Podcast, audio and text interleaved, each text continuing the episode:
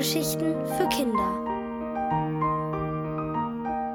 Dinosaurier gibt es nicht von Hanna Johansen.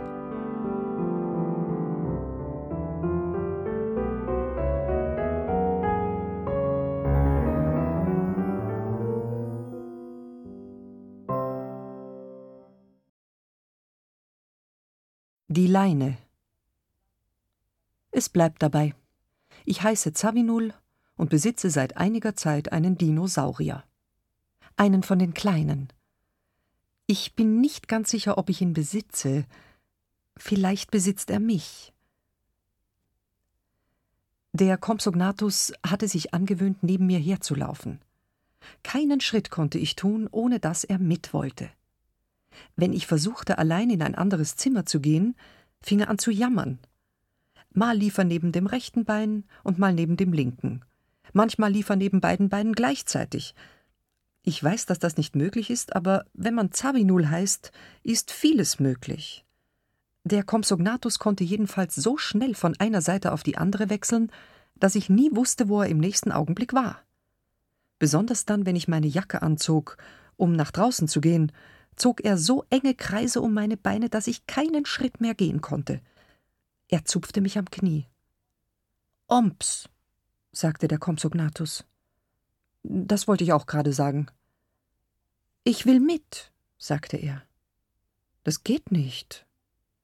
Warum geht das nicht? Weil du. weil die Leute. weil ich. sagte ich. Weil was? Alles, was mir einfiel, waren Ausreden. Eine lange Reihe von ziemlich dummen Ausreden. Stell dich nicht so an, Zavinul, sagte ich, er kommt mit. Komps, sagte der Compsognathus. Wenn wir so tun, als wäre er ein Hund, dachte ich, dann fällt er gar nicht auf. Wir brauchten also eine Leine. Sollte ich bei den Nachbarn klingeln? Ich nahm den Compsognathus auf den Arm, versteckte ihn unter meiner Jacke und klingelte. Eine Leine, sagte der Mann von nebenan, für einen Hund. Was für einen Hund denn? Ein Junger? Ist er schon stubenrein? Ein Weibchen oder ein Männchen? Da wird unser Bello sich freuen. Was? Es ist gar kein Hund? Der Mann guckte mich an wie ein Auto. Das würde ich auch tun, wenn jemand eine Hundeleine ausleihen will und gar keinen Hund hat. Danke vielmals, sagte ich. Es ist ein Missverständnis. Auf Wiedersehen. Ich klemmte den Compsognathus etwas fester unter die Jacke und ging die Treppe hinunter. Gleich um die Ecke war eine Tierhandlung. Dorthin gingen wir, um die Leine zu kaufen. Die Verkäuferin sah das Tier freundlich an. Wie heißt er denn? sagte sie. Compsognathus. Oh, Compsognathus longipes. Genau, sagte ich. Sie nickte. Ein schönes Exemplar, sehr gut erhalten. Das schöne Exemplar schaute in der Tierhandlung herum. Von überall her raschelte es. Mein Compsognathus sah auf einmal sehr hungrig aus. Er atmete schneller, er sabberte, und er warf gierige Blicke auf die ausgestellten Tiere, auf Frösche, Eidechsen, Schlangen, Molche, Mäuse und Vögel. Komische Tiere, krächzte der Compsognathus. Man kann sie kaufen, lächelte die Verkäuferin. Ich will die da vorne, sagte der Compsognathus. Die Grünen. Wir brauchen keinen Frosch, sagte ich. Oder das kleine Tier da drüben, das pelzige bitte. Die Maus, sagte die Verkäuferin. Wir brauchen keine Maus, sagte ich. Doch, sagte der Compsognathus, wir brauchen unbedingt eine Maus. Ich habe Hunger. Die Verkäuferin öffnete eine Tüte und gab meinem Dinosaurier einen kleinen Wurm. Schmeckt gut, sagte er. Dann starrte er wieder die Maus an und versuchte, sich loszureißen. Ich bin glücklicherweise stärker als er, aber er ist imstande, grässlich zu quieken, wenn ihm etwas nicht passt. Ein Halsband hat er schon? fragte die Verkäuferin. Ich will kein Halsband, sagte der Compsognathus. Hunde tragen auch Halsbänder, sagte die Verkäuferin. Es stört überhaupt nicht. Mir ist es gleich, was Hunde tragen, sagte der Compsognathus. Das ist ihre Sache. Ich bin ein Compsognathus, und ein Compsognathus trägt kein Halsband.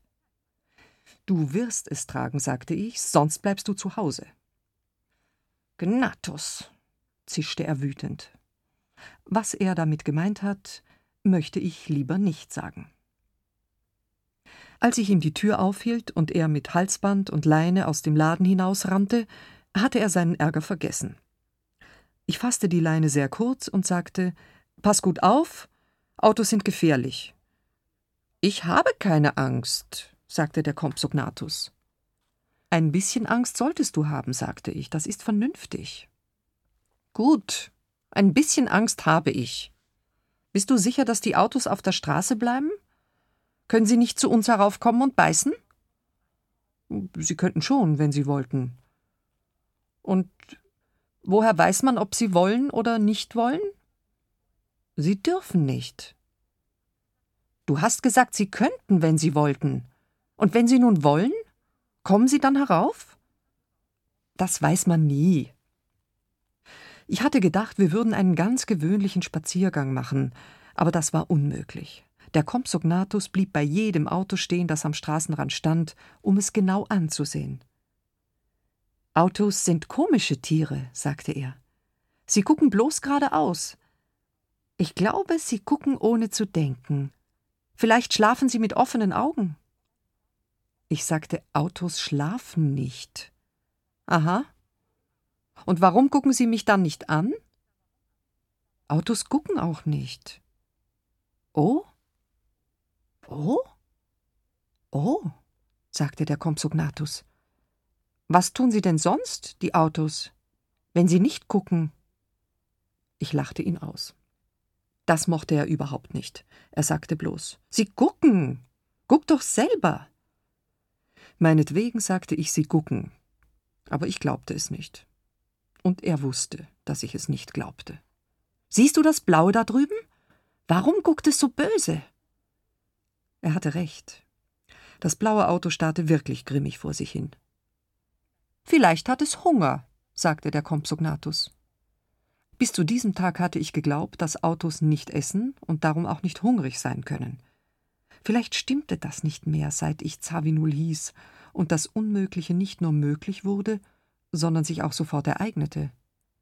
Ich hätte mich gar nicht gewundert, wenn das Auto in diesem Augenblick ein paar Meter vorwärts gehoppelt wäre zum Gemüsestand, wenn es dann seinen Kühlergrill geöffnet und einen Haufen Salatköpfe verschlungen hätte. Zavinul, sagte ich, wer sagt dir, dass Autos Salat fressen? Vielleicht sind Autos Fleischfresser. Darüber wollte ich nicht nachdenken. Darum wiederholte ich, dass Autos mit Benzin vollgepumpt werden und sich nicht fürs Essen interessieren. Wie praktisch, sagte der Compsognathus. Dann blieb er stehen, zog an seiner Leine und wollte keinen Schritt mehr laufen. Ich bin kein Auto, sagte er. Ich habe Hunger. Er wollte die Tüte mit Mehlwürmern haben, die ich in der Tierhandlung heimlich für ihn gekauft hatte. Heimlich, dachte ich. Aber ein Compsognathus sieht alles.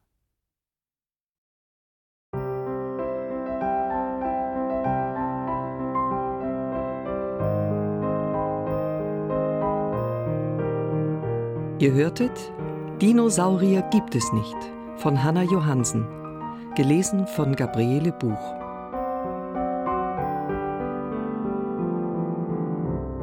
Ohrenbär. Hörgeschichten für Kinder in Radio und Podcast.